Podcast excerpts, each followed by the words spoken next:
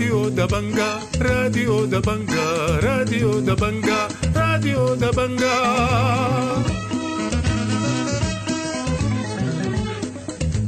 أهلا ومرحبا بكم مستمعي راديو دبنجا الأعزاء في برنامجنا اليوم الخميس الموافق 3 أغسطس عام 2023 برنامجنا بيشتمل على نشرة الأخبار وبرامج أخرى متنوعة ولكن في البداية حنقدم لكم نشرة الأخبار وإليكم عناوينها.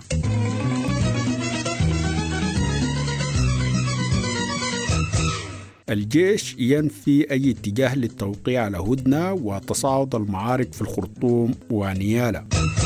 إعلان حظر التجوال في شمال كردفان والدعم السريع يتهم الجيش بمحاولة تأجيج شرق السودان. الأمم المتحدة تكشف عن نزوح حوالي 4 مليون شخص وتزايد معاناة النازحين جراء الأمطار.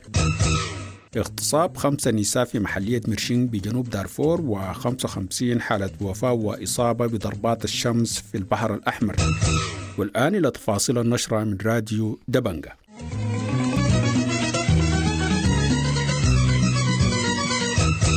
نفى الناطق الرسمي باسم القوات المسلحة نبيل عبد الله ما يتردد عن هدنة وشيكة بين الجيش والدعم السريع في جدة. وقال في تصريح صحفي نشرته صفحة القوات المسلحة على فيسبوك يوم الأربعاء إن الحديث عن هدنة غير صحيح مؤكدا إن التفاوض متوقف الآن وإن وفد الجيش المفاوض ما زال في السودان. وترددت أنباء خلال اليومين الماضيين عن اتفاق وشيك بين الجيش والدعم السريع على هدنة طويلة المدى لمدة شهرين.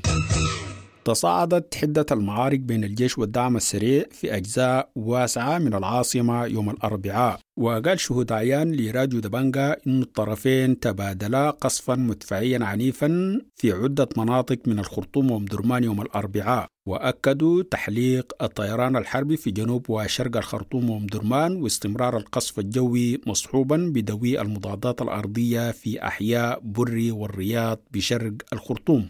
وأضاف الشهود إن هناك قصفا مدفعيا مكثفا من جنوب أم درمان تجاه ارتكازات قوات الدعم السريع في حي الصالحة والمربعات بأم درمان أعلنت السلطات بولاية شمال كردفان حظر التجوال بالولاية اعتبارا من يوم الأربعاء 2 أغسطس الجاري بموجب أمر الطوارئ. وقال بيان لحكومة الولاية إن الأمر ينص على منع وحظر التجوال من الساعة السابعة مساء وحتى الخامسة صباحا في الولاية إلا لضرورة ملحة على أن يطبق الأمر داخل الحدود الجغرافية لولاية شمال كردفان. من جهة أخرى أصدر الوالي أمر طوارئ قضى بمنع استخدام الدراجات النارية والكهربائية.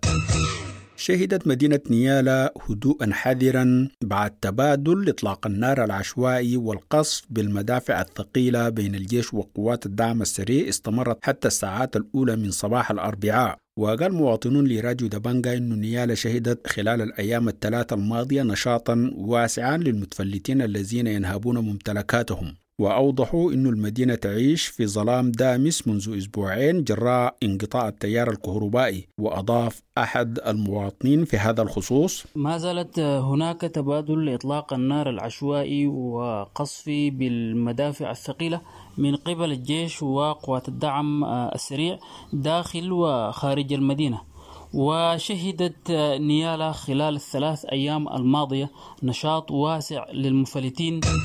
حذر ناشطون في مدينة مروابة بولاية شمال كردفان من مواجهات وشيكة بين الجيش والدعم السريع في المدينة يوم الأربعاء وطالب سكان المدينة طرفي الصراع بالنهي بالاشتباكات بعيدا عن المناطق السكنية. وقال ناشطون في مدينة مروابة لراديو دبانجا إن قوة من الجيش متمركزة في مدينة تندلتي في طريقة لولاية جنوب كردفان. وأوضحوا أنه متحركا آخر من الجيش قادم من ولاية جنوب كردفان تمركز بمنطقة الكيلو 44 شمال مدينة العباسية بينما تمركزت قوة للدعم السريع في اتجاه مدينة الرهد. وأشار ناشطون لاجتماع عقده أعيان ومنظمات المجتمع المدني بالمدينة نهار الأربعاء لاحتواء الموقف. قتلت امرأة في مزرعتها مساء الثلاثاء على يد الميليشيات بمنطقة دوغي بمحلية مرشين بولاية جنوب دارفور. وأوضح مواطنون من المنطقة لراديو دبنجا أن القتيلة اسمها دار السلام آدم حسين وتم دفنها صباح الأربعاء بمنطقة دوجي من جهة أخرى تعرضت خمس فتيات ونساء بمنطقة أبو حمرة بمحلية مرشين بولاية جنوب دارفور لاغتصاب على يد ميليشيات مسلحة يوم الثلاثاء. وقال أحد أفراد أسر المغتصبات لراديو دبانجا إنه عدد من المسلحين الذين يستقلون الجمال اغتصبوا خمس فتيات ونساء من بينهن شقيقتين أثناء وجودهن في الزراعة جنوب المنطقة. أعلنت وزارة الصحة بولاية البحر الأحمر عن وفاة 13 حالة وإصابة 42 آخرين بضربات الشمس في بورسودان منذ يونيو الماضي. وقال الدكتور هاشم عثمان مدير الإدارة العام للطوارئ ومكافحة الأوبئة بوزارة الصحة في الولاية لراديو دبنجا أن المدينة تشهد سنويا خلال الصيف انتشارا لحالات ضربة الشمس وقال أن الموسم بدأ هذا العام مبكرا من يونيو الماضي. وأوضح أن النازحين أكثر عرضة للإصابة لعدم الإلمام بطرق الوقاية واكتظاظ مراكز اللواء مبينا أن مواطني المنطقة أكثر إلماما بالإرشادات الوقائية. وأضاف في هذا الخصوص فبيبدا الموسم المرة دي بدأ مبكر شوية مع مع مع الجو المتقلب ده والتغير المناخي. كنا الموسم بيبدأ معنا شهر سبعة. السنة دي بدأ من من أواخر شهر ستة وحتى الآن الحالات حتى الآن واصلة ل 42 حالة تقريبا زي 13 وفيات.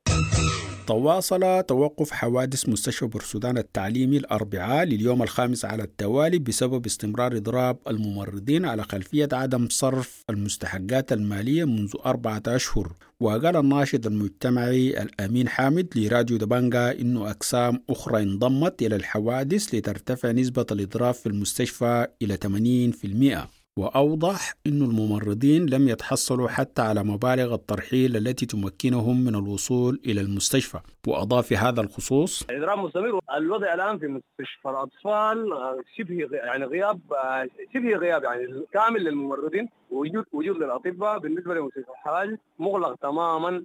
في صيدليات برضه تابعه للإمداد الإمداد الإمداد الطبي. جزء منه كبير هو واقف والجزء الآخر في خط داخل في خط الإغلاق.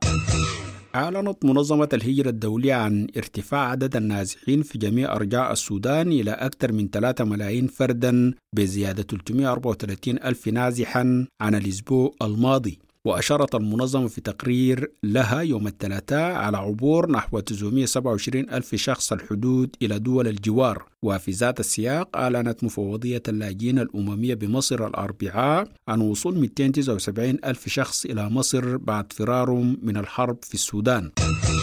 تتزايد معاناة النازحين في مراكز الإيواء في مختلف الولايات التي تأوي مئات الآلاف بسبب حلول فصل الخريف وحطول الأمطار. وقال سيد محمد من إدارة مركز إيواء الوافدين بمستشفى القلابات في سنار لراديو دبانجا إن المركز يعد مستنقعا لمياه الأمطار وحذر من تفشي الأمراض لعدم تهيئة المكان من ناحية بيئية وصحية. وأوضح أن المركز يأوي مئات الوافدين من بينهم 135 طفل دون الخامسة وأشار إلى تعرض عدد منهم للدغات الثعابين أثناء لعبهم في ساحة المركز وأكد إن الحاجة ماسة لتوفير الدقيق والمواد الغذائية مثل الأرز والعدس واللحوم والأواني والملابس وغيرها. وأضاف في هذا الخصوص مركز إيواء الوافدين بمدرسة القابلات هو للأسف عبارة عن مستنقع لمياه الأمطار يعني. إحنا محتاجين ردميات محتاجين فتح المجاري. بنحتاج للدقيق أيا كان نوعه يعني للكسرة أو للقراصة أو للعيش. ده ممكن يكون واحد من المهددات الرئيسية يعني. تسلمت وزارة الصحة الاتحادية صباح الأربعاء عبر مطار بورسودان 12 طنا من لقاحات التطعيم الروتيني للأطفال وقالت الوزارة في بيان أن اللقاحات هي دعم من التحالف العالمي للقاحات والتطعيم وبتيسير من منظمة اليونيسيف والتي قامت باستئجار طائرة خاصة لنقل هذه اللقاحات للسودان. وأضافت أنه تم استلام لقاحات الحصبة والشلل العضلي ولقاح المكورات الرئوية وسوف يتم استلام 12 طنا أخرى يوم الجمعة القادم من لقاح الروتا. اتهمت قوات الدعم السريع البرهان بمحاولة التغطية على نشاط عناصر المؤتمر الوطني في عدد من الولايات خاصة شرق السودان. وحذرت في بيان يوم الأربعاء من نزر الحرب الأهلية بين مكونات شرق السودان بتسليح بعض القبائل دون الأخرى مما يشكل مهددا للنسيج الاجتماعي الذي يعاني أصلا من احتقان متراكم. وأكدت أن خروج قيادة النظام البائد من السجون وتحركهم من ولاية الخرطوم إلى ولايات السودان المختلفة جرى بترتيب تام من قيادات المؤتمر الوطني في القوات المسلحة. دخل انقطاع الكهرباء عن أجزاء واسعة من ولايتي جنوب وغرب كردفان يومه الثاني حتى يوم الأربعاء وذلك بسبب عطل فني. وأفاد مواطنون في الدلن راجو دبنجا أن التيار الكهربائي انقطع يوم الثلاثاء بعد الظهر وشملت المناطق التي تأثرت بالانقطاع محليتي الدلن والدبابات بولاية جنوب كردفان ومحليات أبو زبد والفولة بولاية غرب كردفان. وعزى أسباب الانقطاع إلى عطل فني في الخط الرئيسي الناقل للكهرباء المؤدي إلى مدينة الفولة. وأشاروا إلى توقف عمل الطواحين وقطاع التأمين الصحي بالإضافة إلى المؤسسات العامة خاصة البنوك وشبكات الاتصال. اشتكى مواطنون من محلية كرري بأم درمان من تزايد عمليات النهب والسلب في الطرقات بواسطة أفراد الجيش. وقال صحفي من المنطقة لراديو دبنجا إن عمليات نهب المواطنين تستمر بشكل يومي وتطال الهواتف والمبالغ النقدية. وأوضح أن سايق عربة تعرض لنهب مبلغ نقدي يبلغ 3000 جنيه فيما نهب جنود ستة جوال الدقيق من أحد أصحاب العفران ووجه النداء لقائد المنطقة العسكرية في كرري للتدخل وإيقاف عمليات النهب الجارية ومحاسبة المتورطين. كشفت هيئة محامي دارفور عن تعرض نائبة رئيس الهيئة نفيسة حجر وابن شقيقتها للضرب المبرح من قبل عناصر قوات الدعم السريع. وقالت الهيئة في بيان يوم الأربعاء أن نفيسة تعرضت للضرب المبرح في شارع الكلاكلة اللفة باتجاه المنورة من عناصر قوات الدعم السريع المرتكزة بالشارع. وأوضحت أن القوى فحصت جواز ابن شقيقتها ووجدت عليه إقامة بالمملكة العربية السعودية واتهمته بأنه يعمل ضابطا باستخبارات الجيش وذلك ما نفاه تماما. وأشار البيان لإصابة نائبة رئيس الهيئة وابن شقيقتها برضوخ وكدمات جراء الضرب المبرح وإطلاق الرصاص على الهواء جوارهما. الخبر الأخير في النشرة. أعلنت روسيا الثلاثاء إنها أجلد أفراد سفارتها في السودان بسبب المخاطر الأمنية العالية جراء الحرب الدائرة بين الجيش والدعم السريع. وقالت وزارة الخارجية الروسية في بيان إنها أجلت بعض موظفي السفارة الروسية المنقولين من الخرطوم وكذلك المواطنين الروس وأفراد الأسر من بورسودان. وأضافت أن الأفراد الذين تم إجلاءهم وصلوا إلى قاعدة جوية بالقرب من العاصمة موسكو في رحلة خاصة يوم الثلاثاء. وجاء في البيان الصحفي إن عمل القنصلية الروسية في بورسودان مستمر كالمعتاد. مستمعينا الأعزاء بهذا الخبر تنتهي نشرة الأخبار اللي قدمناها لكم من راديو دبنجا وإلى اللقاء.